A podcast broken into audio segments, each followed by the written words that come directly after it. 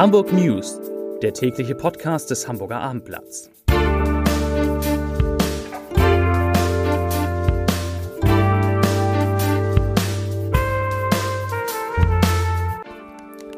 Herzlich willkommen. Mein Name ist Lars Heider und heute geht es um Hamburgs vorsichtigen Kurs in der Corona-Pandemie und um erste Impferfolge.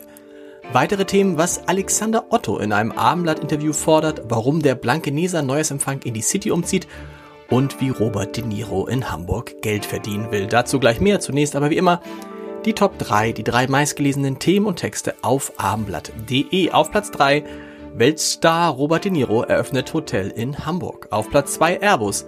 Mehr als 1000 Mitarbeiter nehmen Abfindung an. Und auf Platz 1 Virusmutation in Hamburg, Maskenpflicht wird verschärft. Das waren die Top 3 auf abendblatt.de. Als vor fast genau einem Jahr die ersten Corona-Infektionen in Hamburg auftauchten, da erklärte Bürgermeister Peter Schenscher, dass er im anstehenden langen Kampf gegen die aufkommende Pandemie immer zuerst auf Vorsicht setzen würde. Dabei ist es geblieben mehr noch. Im Moment ist wahrscheinlich kein anderer Regierungschef so vorsichtig und zurückhaltend, was mögliche Lockerung der Maßnahmen betrifft, wie der Mediziner im Hamburger Rathaus. Während in anderen Bundesländern Schulen, Blumenläden und Baumärkte öffnen, bittet der Hamburger Senat seine Bürger möglichst immer eine Maske zu tragen, wenn sie die eigene Wohnung verlassen. Und am Notbetrieb in Schulen und Kitas wird sich frühestens nach den Frühlingsferien, also Mitte März, etwas ändern, wenn überhaupt. Immerhin, wie es nach den Ferien weitergeht, will der Senat den betroffenen Eltern noch in dieser Woche verraten, wahrscheinlich am Freitag. Der erste Grund für den vorsichtigen Kurs Hamburgs ist die Sorge vor den ansteckenderen Corona-Mutationen, die man, solange es geht, in der Stadt klein halten will. Bisher wurden übrigens 18 Fälle der britischen Variante und drei der südafrikanischen Variante nachgewiesen. Zweiter Grund für die Vorsicht ist, dass man vor ersten Lockerungen so viele Menschen wie möglich geimpft haben möchte. Und dabei ist Hamburg zumindest im deutschen Vergleich, auf einem ganz guten Weg. Inzwischen haben in der Stadt 7123 von 100.000 Bürgern eine Impfung erhalten. Was diese Quote angeht, sind nur Mecklenburg-Vorpommern mit 7.168, Bremen mit 7.189 und Rheinland-Pfalz mit 7.642 besser als Hamburg. Und die Zahl der aktuell infizierten Bewohner von Pflegeeinrichtungen ist nach den Impfungen seit Anfang Februar von 378 auf 110 gesunken. Bei den Mitarbeiterinnen in den Einrichtungen ergibt sich ein ähnliches Bild. Waren Anfang Februar noch 176 mit Corona infiziert, sind es jetzt 80. Und noch wichtig, heute wurden in Hamburg 246 Neuinfektionen gemeldet. Die 7-Tage-Inzidenz liegt bei 71,9 Fällen je 100.000 Einwohner. Alexander Otto, der Chef des Einkaufscenterunternehmens ECE, fordert im großen Abendblatt-Interview, dass der Einzelhandel ab dem 8. März wieder komplett öffnen darf. Er sagt, ich zitiere ein bisschen länger, weil es interessant ist, Zahlreiche Studien belegen, dass der Einzelhandel kein Infektionstreiber ist. Auch das Robert Koch Institut bewertet das Infektionsrisiko im Einzelhandel ausdrücklich als niedrig. Denn die Kontaktzeiten in den Geschäften sind sehr kurz, die Räume groß und bestens gelüftet. Man darf auch nicht vergessen, dass im Lebensmitteleinzelhandel 80 Prozent aller Kontakte beim Einkaufen stattfinden. Es geht also um die Öffnung nur für die restlichen 20 Prozent, die aber für die Hälfte der Arbeitsplätze im Handel stehen. Sagt Alexander Otto und weiter, dabei ist uns natürlich klar, dass so eine Öffnung nur unter Einhaltung der strengen Abstands- und Hygieneregeln stattfinden kann. Aktuell haben wir aber leider das Gefühl, dass der Einzelhandel einseitig benachteiligt wird. Zitat Ende. Und ganz wichtig, Laut einer Umfrage von ECE denken 85 Prozent der befragten Händler darüber nach, Geschäfte zu schließen oder Arbeitsplätze abzubauen. Robert De Niro kommt nach Hamburg, allerdings nicht als Schauspieler, sondern als Geschäftsmann. Das Unternehmen Nobu Hospitality, an dem Niro beteiligt ist, wird ein Hotel im Elbtower eröffnen. Er freue sich sehr auf das Hotel in der großartigen Stadt Hamburg, hat der Oscar-Preisträger heute gesagt. Sein Nobu Hotel Elbtower wird 191 Zimmer haben und im Jahr 2025 eröffnet werden, so wie der gesamte Elbtower. Der Blankeneser Neujahrsempfang ist mit 1200 Gästen und Rednern wie zuletzt Friedrich Merz und Christian Lindner eines der großen gesellschaftlichen Ereignisse Hamburgs.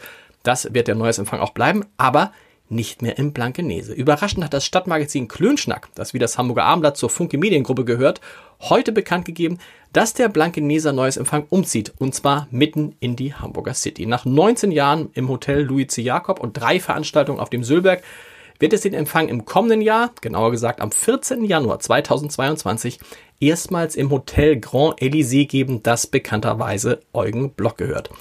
Das wichtigste Treffen der Blankeneser Gesellschaft in Roter Baum kann das funktionieren. Klaus Schümann, der Chefredakteur des Klönschnacks, sagt dazu, ich zitiere, der besondere Flair unseres Empfangs ist nicht an eine Adresse gebunden. Er lebt von den hochkarätigen Neujahrsrednern aus der Bundespolitik und die Gäste werden ganz gewiss ausreichend Blankenese-Spirit nach Roter Baum tragen. Zitat Ende. Und damit ist auch dieser Podcast zu Ende. Das Wetter bleibt gut, großartig. Morgen wieder heute bis 18 Grad. Morgen auch wieder bis zu 18 Grad in Hamburg. Danach wird es ein bisschen kälter, um dann wieder wärmer zu werden. Und äh, wir hören uns morgen wieder. Und jetzt gibt's natürlich wie immer als kleinen zusätzlichen Podcast äh, die Ausgabe unseres Gute Nacht Podcasts mit Luisa Neubauer. Die aktuelle Folge davon hören Sie heute Abend um 21 Uhr. Und wir hören uns hoffentlich morgen wieder. Bis dann. Tschüss. Herzlich willkommen zum Gute Nacht Podcast vom Hamburger Abendblatt. Mein Name ist Lars Heider und ich sage Hi. Hi. Zu Lisa, zu Lisa Neubauer hinter dem Schalter, hinter dem Schalter, oh, hinter dem Schalter 3. Ähm, Guten Abend. Ihre Papiere bitte. Ihre Papiere, oh, ihre, oh Gott, Ihre Papiere bitte. Ich bin so lange, ich bin so lange nicht, so, so, man will sich immer gleich einschleimen. Ne? Ich bin so lange nicht geflogen. Nein, ähm, ich wollte dich fragen, ähm, wie du das machst, weil mir fällt es schwer, auch nach zehn Jahren noch, wenn ich im Raum bin mit mächtigen Personen, dann geht mir, wie wir in den 60er Jahren gesagt haben, manchmal die Düse. Also das ist schon, ich lasse mich dann davon einfangen. Also mächtige Person angefangen, ab, für mich ist es ab Ministerpräsidenten aufwärts. Wo ich mhm. sage, hm, schon, da ist man schon so, wie lässt du dich davon nicht gefangen nehmen, wenn du mit Emmanuel Macron plötzlich zusammensitzt oder mit Angela Merkel oder mit wem auch immer? Wie bleibt man dann trotzdem, also wie kommt man dann nicht in dieses, oh Gott, das ist jetzt die Bundeskanzlerin, das ist der französische Staatspräsident, sondern bleibt genauso hart, wie wir es ja gestern besprochen haben, also und genauso klar? Weil wir machen kein Power Talking. Also meiner, mein Eindruck wäre, dass ganz, ganz viele Gespräche, die man so unter so in Anführungszeichen mächtigen Menschen führt, das ist eigentlich nur eine Verhandlung davon, wer wichtiger und mächtiger ist. Und das fängt ja mit so Gesten an. Es gibt ja auch so ganz absurde Sachen. Ne? In manchen Kulturen ist es so, dass es dann immer darum geht, wer geht zuerst und zuletzt durch die Tür ja. rein. Und das sind so Codes, die ja auch bei uns total gnadenlos fortgesetzt werden. Ne? Wer sitzt wo in welcher Sitzordnung neben irgendeiner anscheinend noch wichtigeren Person? Wer steht auf dem Foto rechts, links? Wie begrüßt man sich? Wer spricht zuerst? Wer spricht wie lange, wie laut, wie deutlich? Und all das ist alles nur so eine Art, also gefühlt zumindest, ist eigentlich so, eine, so ein, so ein Powerplay halt. Und wir machen kein Powerplaying. Wir sagen, hey, es gibt eine Krise und im besten Fall hätte dich darum gekümmert in den letzten 30 Jahren, aber ihr habt es schlimmer gemacht und dann runtergeredet. Darüber müssen wir sprechen. Das sind die Fakten, deshalb sind wir hier. Und jetzt so können wir gucken, äh, sozusagen, wie wir da irgendwie. Aber, aber denkst du nicht mehr zwischen, denkst du nicht mehr zwischendrin, Luisa, nimm dich zusammen, es ist, es ist die Kanzlerin, es ist der Präsident, so kannst du mit dem, also gibt es dann so Momente, so kannst du mit dem oder mit der nicht reden? Ähm, naja, das ist schon immer ein schmaler Grad, weil ich mich schon, also so, und ich habe schon auch so ein Respektding, dass ich schon eigentlich finde, wir müssen alle höflich und freundlich sein mhm. und ich probiere es natürlich zu, vermitteln, äh, zu verbinden.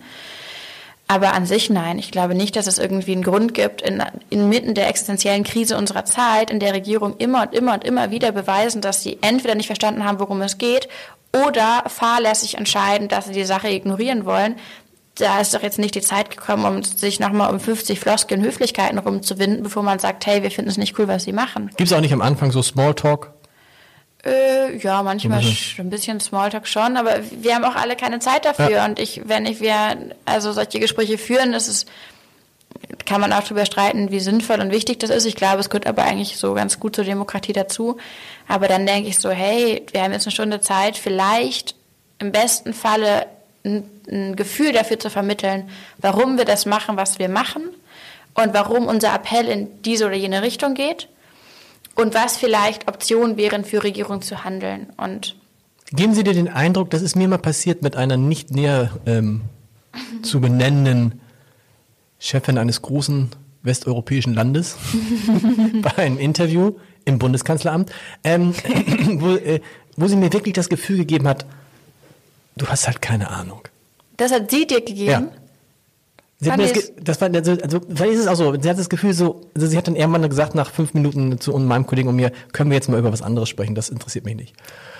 Nice, Wow, ja. sehr korrekt. Sehr gerne, das fand ich- fand das- fand das ich- fand- feiere ich natürlich von Ja. ihr. Also ich kann, ich würde solche Gespräche, wie wir sie führen, würde ich nicht über jedes beliebige Thema führen. Ich kann das nur machen, was ich mache, weil ich mir so sehr sicher sein kann über die Materie. Weil ich das seit sechs Jahren studiere, weil ich jeden Tag mit Wissenschaftlerinnen Ja. und Wissenschaftlern spreche, weil ich jeden Tag Studien lese, weil ich jeden Tag mit ewig vielen Leuten zum Austausch bin. Und ich eigentlich, und das geht ja nicht nur mir so, sondern viele von uns, wir uns schon sicher sein können, dass wenn es zu den harten Fragen kommt von Klimakrise, Klimaschutz, Artensterben, ökologischer Ausbeutung, Flächendegradierung, Landnutzungswandel, Agrarsysteme, Agroforsting und all das, dass wir mindestens, wenn nicht besser, mindestens so gut und wenn nicht besser informiert sind als unser Gegenüber. Und das ist ja einer der ganz, ganz großen Frustrationspunkte ist, dass wir einfach immer und immer wieder in diesen Gesprächen feststellen, Regierungschefs und Chefinnen haben wirklich viel zu wenig Ahnung. Ja. Und zu der Frage von, äh, das finde ich, das muss ich gerade schmunzeln, als du meintest hier, ähm, ob wir nicht Angst haben, weil es ja der Präsident von dem und dem Land Nee, und nicht- sowas. nicht Angst, wir sehen, man ja, aber so ein bisschen Beklemmung. Ja. Also wir sehen die auch kommen und gehen. Also das klingt total blöd, aber das ist ja auch interessant, wie schnell sich einfach was verschiebt, wenn Also sich eine komm im Position Gehen von wegen, eben ist er noch Amt Präsident und plötzlich ist er weg. Ja. Genau. Wir werden sehen, wir sprechen noch darüber, wer denn in diesem Jahr kommt und geht. Das wird ja, das wird ja so sein. Gute Nacht. Gute Nacht. Weitere Podcasts vom Hamburger Abendblatt finden Sie auf abendblatt.de slash podcast.